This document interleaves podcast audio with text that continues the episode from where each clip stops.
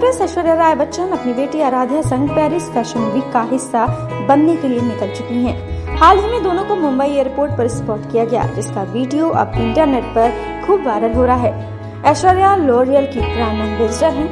International celebs star student सूची के साथ पेरिस फ़ैशन शो में कॉस्मेटिक का प्रतिनिधित्व करेंगी। इस दौरान आराध्या के साथ फ़ोटो खिंचवाते समय एक्ट्रेस मुस्कुरा रही थी।